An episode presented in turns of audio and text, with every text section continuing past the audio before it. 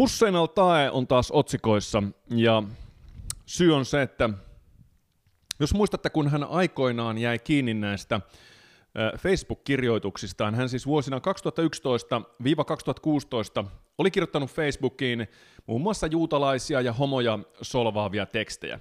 No nämä nousi sitten julkisuuteen ja oli Hussein al-Tahen kannalta kiusallisia, erityisen kiusallisia sen takia, että hänen koko imagonsa perustuu tällaiseen rauhanneuvottelijuuteen ja hyväntekijyyteen ja kaikkeen sellaiseen, joka on täysin ristiriidassa sen kanssa, mitä silloin tuli julki. No hän oli sitten tästä, tästä kaikesta myös A-studiossa kuulusteltavana, että mitä oikein ajattelet, ala paljastaa ja niin poispäin. Eh, mutta Nämä hänen kirjoituksensa sitten etenivät lopulta syyteharkintaan, tai siis äh, poliisin niin kun, tutkittavaksi, ja nyt sitten poliisi on saanut oman tutkintansa valmiiksi, ja toimittanut, äh, poliisin mukaan siis on syytä epäillä rikosta, ja poliisi toimitti nämä materiaalit valtakunnan syyttäjä Raija Toiviaiselle. Ja Raija Toiviainen äh, ja valtakunnan syyttäjä tuli siis siihen lopputulokseen, että äh, tehdään syyttämättä jättämispäätös. Eli Hussein al ei syytetä näistä hänen teksteistään. Ja perustelu on se, äh, siis valtakunnan syyttäjä toteaa, että ainakin yhdessä näistä kirjoituksista Hussein al todennäköisesti on syyllistynyt kansanryhmää vastaan kiihottamiseen – ja että tämä hänen tekstinsä on juutalaisia loukkaava. Ihan tarkkaan, otetaanpa tämä sanatarkka. Sitaatti täältä. Lausumat ovat omiaan herättämään suvaitsemattomuutta, halveksuntaa ja jopa vihaa, ja jopa vihaa juutalaisia kohtaan syyttämättä jättämispäätöksessä kuvataan. Tämä on Ylen uutinen, mistä, mistä mä tätä nyt luen. Mutta sitten tämä jatkuu. Syyttäjä pitää kuitenkin tästä rankaisemista kohtuuttomana altaen oman toiminnan vuoksi. Ja sitten tulee sitaatti. Altae on aktiivisesti toimien ja itsenäisesti ilman viranomaisen puuttumista toiminnallaan pyrkinyt poistamaan tekonsa vaikutuksia ja ojentunut jo vuosia ennen kyseisen menettelyn ilmituloa. Eli tämä yksi ratkaiseva tekijä tässä päätöksessä jättää syyttämättä Hussein al-Taeta todennäköisesti rikolliseksi äh, todetussa tai niin kuin ajatellussa toiminnassa, on se, että hän on itse ojentunut pois tästä. Eli hän on siis, en tiedä tarkoittaako se siis, että katuu, äh, hän on siis poistanut ne tekstit sieltä tai ainakin pyrkinyt poistamaan ja niin poispäin. Tehnyt siis toimia, joilla pyrkii osoittamaan, että minä en enää ajattele tällä tavalla. Hyvä. No jos muistatte sitten Toni Jalosen äh, vuodelta 2019, Toni Jalonen oli silloin perussuomalaisten nuorten puheenjohtaja. Hänhän sitten äh, joutui kohun keskelle siitä, kun sanoi jossain Virossa pidetyssä konferenssissa olevansa fasisti, ja, ja sitten siitä nousi hirveä kaos ja koko perussuomalaisten nuorten järjestö lopulta ää, äh, lopetettiin. Mutta yksi tapahtuma tässä koko tapahtumien ketjussa oli se, että perussuomalaiset nuoret julkaisi ää, Twitterissä – kuvan, jossa siis sanottiin, että siinä oli siis tumaihoisia ihmisiä, ja sanottiin, että jos ette halua, että Suomi näyttää tältä, niin äänestäkää perussuomalaisia. Ja tästä nousi kamala kohu, että tämä on rasistinen siis twiitti, ja, ja tämän kohun myötä sitten Toni Jalonen pahoitteli tätä twiittiä. Hänen siis sanatarkasti hän sanoi, ää, pieni hetki kaivan sen täältä esiin, Tämän kohun myötä Toni Jalonen, silloinen siis perussuomalaisten nuorten puheenjohtaja, kommentoi näin. Twiittini oli ajattelematon ja toimin impulsiivisesti idean syttyessä. Myöhemmin ymmärsin, että nyt meni metsään, mutta vahinko oli ehtinyt jo tapahtua. Okei, eli hän nähdäkseni tämän kommentin myötä katuu. Hän on pahoillaan, hän ei olisi halunnut tehdä, teki sen äkkipikaistuksissaan tai mitä ikinä, ja sitten minä otti sen sieltä pois.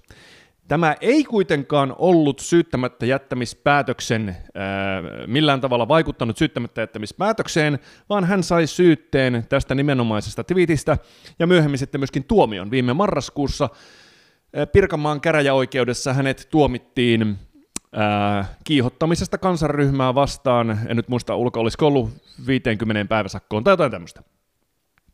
Okei, nyt jos me katsotaan näitä kahta eri tapahtumaa, niin Hussein al-Tae hänen äh, twiittinsä, tai siis Facebook-postauksensa on tietysti vanhempia. Äh, hän kuitenkin valehteli Hussein al siis tästä toiminnasta niin pitkään kuin se oli mahdollista. Lopulta hän jäi sitten kiinni ja siinä vaiheessa pahoitteli näitä. Ja sitten taas Toni Jalonen, hän toimi heti, kun tämä kohu nousi, siis ilman, että vielä oli mitään rikosoikeudellisia vaatimuksia esitetty häntä kohtaan, niin hän pahoitteli ja tämä twiitti myöskin poistettiin silloin äh, tuolta Twitteristä. Ja mulle ei ole kyllä ihan selvää, että mikä se niin kuin merkittävä ero näiden kahden tapahtuman välillä on.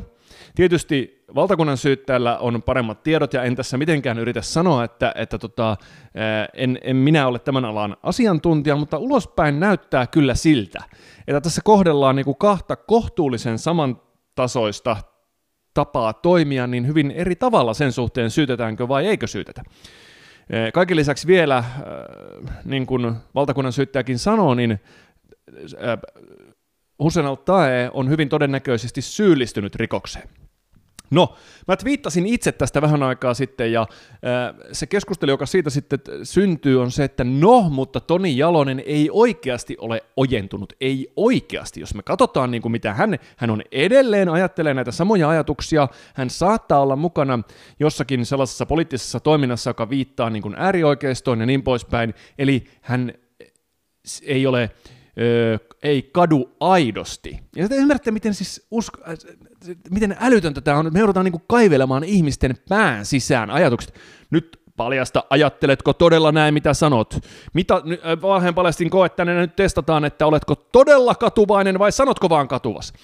Ja tää, kyllä mä sen ymmärrän, että Kyllähän oikeus, oikeudessa muutenkin mitataan siis tai arvioidaan tuottamuksellisuuden ja tarkoituksellisuuden eroa. Jos me ajatellaan vaikka joku tapahtuma, otetaan vaikka, että ihminen jää auton alle, niin tässä on, e, vaikka tämä tapahtuma olisi täsmälleen samanlainen, niin on silloin, jos on kysymys kuolemantuottamuksesta, eli siitä, että tämä yliajaja ei tosiasiallisesti olisi edes voinut estää tätä yliajoa, e, niin silloin puhutaan, että tämä ihminen jäi auton alle, ja silloin todellakin kysymys on kuoleman tuottamuksesta, ei tarkoituksellisuudesta. No sitten tietysti on se vaihtoehto, että täsmälleen sama tapahtuma noin ulkoisesti mutta tämä autolla ajaja onkin äkkipikastuksissaan päättänyt ajaa tämän ihmisen yli, jolloin kysymys on taposta. Ja silloin on jo selvästi eri rangaistusasteikko. Ja sitten on tietysti vielä murha, että tämä ihminen olisi ajatellut, suunnitellut kaiken etukäteen ja sitten lopulta ajaa tämän ihmisen yli. Vaikka kaikissa näissä tapauksissa uhri kuolee ja päällisin puolin se tilanne on täsmälleen samanlainen, niin siitä huolimatta me arvioidaan oikeudessa, mitä se ihminen todella meinasi. Ja sen mukaan tulee myöskin rangaistus. Ja tässä on ikään kuin vähän sama logiikka, että arvioidaan, ajatteliko se oikeasti kiihottaa kansanryhmää vastaan vai sanoiko, sanoiko se tämän vahingossa? Vai sanoiko se tämän kenties huumorilla? Vai mitä tässä oikein ajateltiin? Ja vaikka sanoisit, että et enää ajattele niin, niin ei välttämättä uskota. Pitää pystyä todistamaan enemmän, et enää ajattele näin. Ja tämä niin kuin ajatusten perässä jahtaaminen on järjetöntä touhua. Tämä on se syy, minkä takia koko laki itsessään on typerä.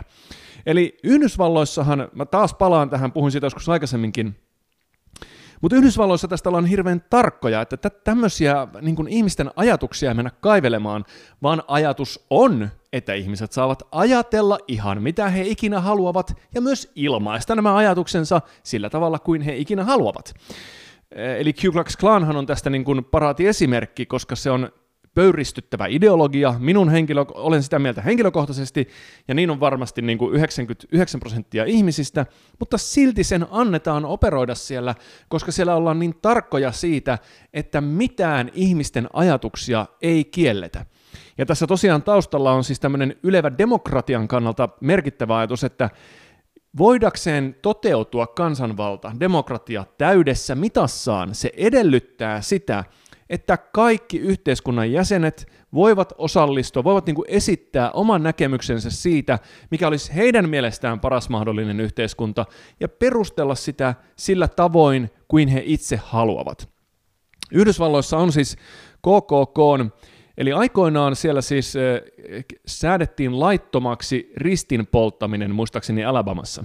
Ja tämä sitten tämä laki itsessään eteni lopulta korkeimpaan oikeuteen, ja korkein oikeus totesi, että, että se kuuluu sananvapauden piiriin.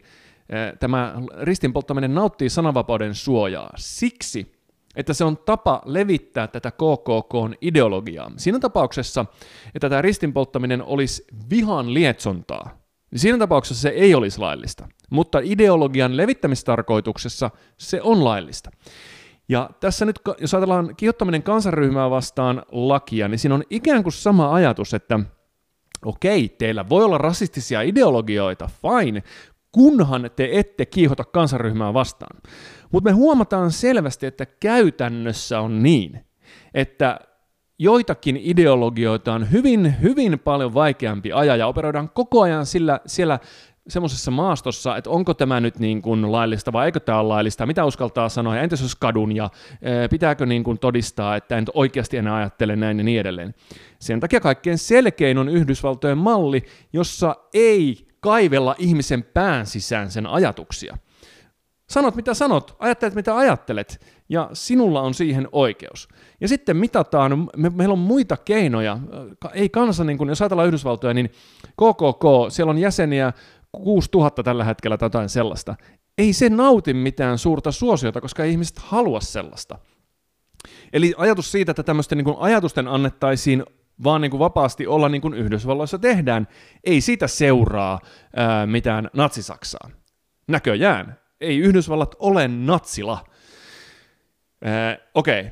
Mutta siis tämä niin kuin, tämä niin kuin koko ajan nousee esiin näitä kansanryhmää vastaan kiihottamislain liepeillä ää, niin kuin operoivia kummallisuuksia. Mä oon henkilökohtaisesti sitä mieltä, että mä en, ole, tai siis mä en ole oikein ymmärtänyt, minkä takia laki kunnianloukkauksestakaan on rikoslaissa. Eli siis rikoslaki erotuksena jostain muista lain tyypeistä tarkoittaa sitä, että on rikkonut valtiota, valtion lakia vastaan. Ja silloin kun rikot valtion lakia, eli teet rikoksen sitä vastaan, niin silloin no totta kai ne muutkin on lakeja, mutta siis niin kun, kun teet syyllistyt rikokseen, niin silloin sinua syyttää syyttäjä valtion toimesta, ja, ja siihen osallistuu poliisi tähän tutkintaan, ja valtion varoja niin kulutetaan tähän kaikkeen. Et miksi niin kun se, että joku loukkaa toisen kunniaa, mitä se valtiolle kuuluu? Se on se kysymys siinä. Ja tietysti voi sanoa, että no entäs jos joku loukkaa toista niin kuin lyömällä? Miksi, miksi sekään kuuluu valtiolle? Ja totta kai siinä on kysymys niin kuin mielivaltaisesta rajasta, että mihin me vedetään se raja, mikä kuuluu valtiolle ja mikä ei. Minä ajattelen niin, että mahdollisimman vähän asioita pitää kuulua valtiolle. Ja se, mikä me voidaan poistaa valtion toimivallasta, se kannattaa tehdä ja jättää kansalaisten keskenään ratkaistavaksi. Eli esimerkiksi kunnianloukkaus, kunnianloukkauksen tapauksessa, niin okei, että ennen ratkaistiin kunnia niin kuin kaksintaistelulla – se, että niin kuin kunnianloukkaus poistettaisiin rikoslaista, ei siitä seuraa se, että ihmiset alkaa ampua toisiaan tuolla kadulla, ja vaikka alkaiskin, niin se on edelleen rikollista. Eli niin kuin kunnian loukkaus, loukkauksen poistaminen rikoslaista ei tarkoita sitä, että me hyväksytään kaksintaistelut kadulla. Sitä paitsi kunnianloukkaus voisi edelleen olla riita-asia, eli jos, jos sinä siellä loukkaat minun kunniaa minun mielestäni, niin mä voin aina haastaa sut riita-asiana oikeuteen ja vaatia vahingonkorvauksia siitä, jos tosiaan näin on tapahtunut. Silloin kun joutuu omilla rahoillaan mukaan siihen touhuun, eli nythän kunnianloukkaus on asianomistajan rikos, eli jos minä olen sitä mieltä, että sä oot loukannut mun kunniaa, mä voin tehdä susta rikosilmoituksen, poliisi tutkii, onko todella kunniaa loukattu, ehkä, jos se tulee siihen lopputulokseen, että mahdollisesti on, se toimitetaan syyttäjälle tämä aineisto ja syyttäjä sitten päättää, lähteekö syyttämään vai eikö lähde syyttämään. Ja minä, joka olen alun perin laittanut sen vireille, ei mulla ole varsinaisesti mitään riskiä siinä. Että no, jos mä häviän, niin sitten kävi niin, jos mä voitan, niin sitten kävi noin. Jos mulla on omat rahat kysymyksessä, niin se madaltaa, tai sanotaan, että se, se niin kuin nostaa kummasti toleranssia sietää itsensä kohdistuvia pieniä ää, niin kuin epämiellyttävyyksiä ja solvauksia.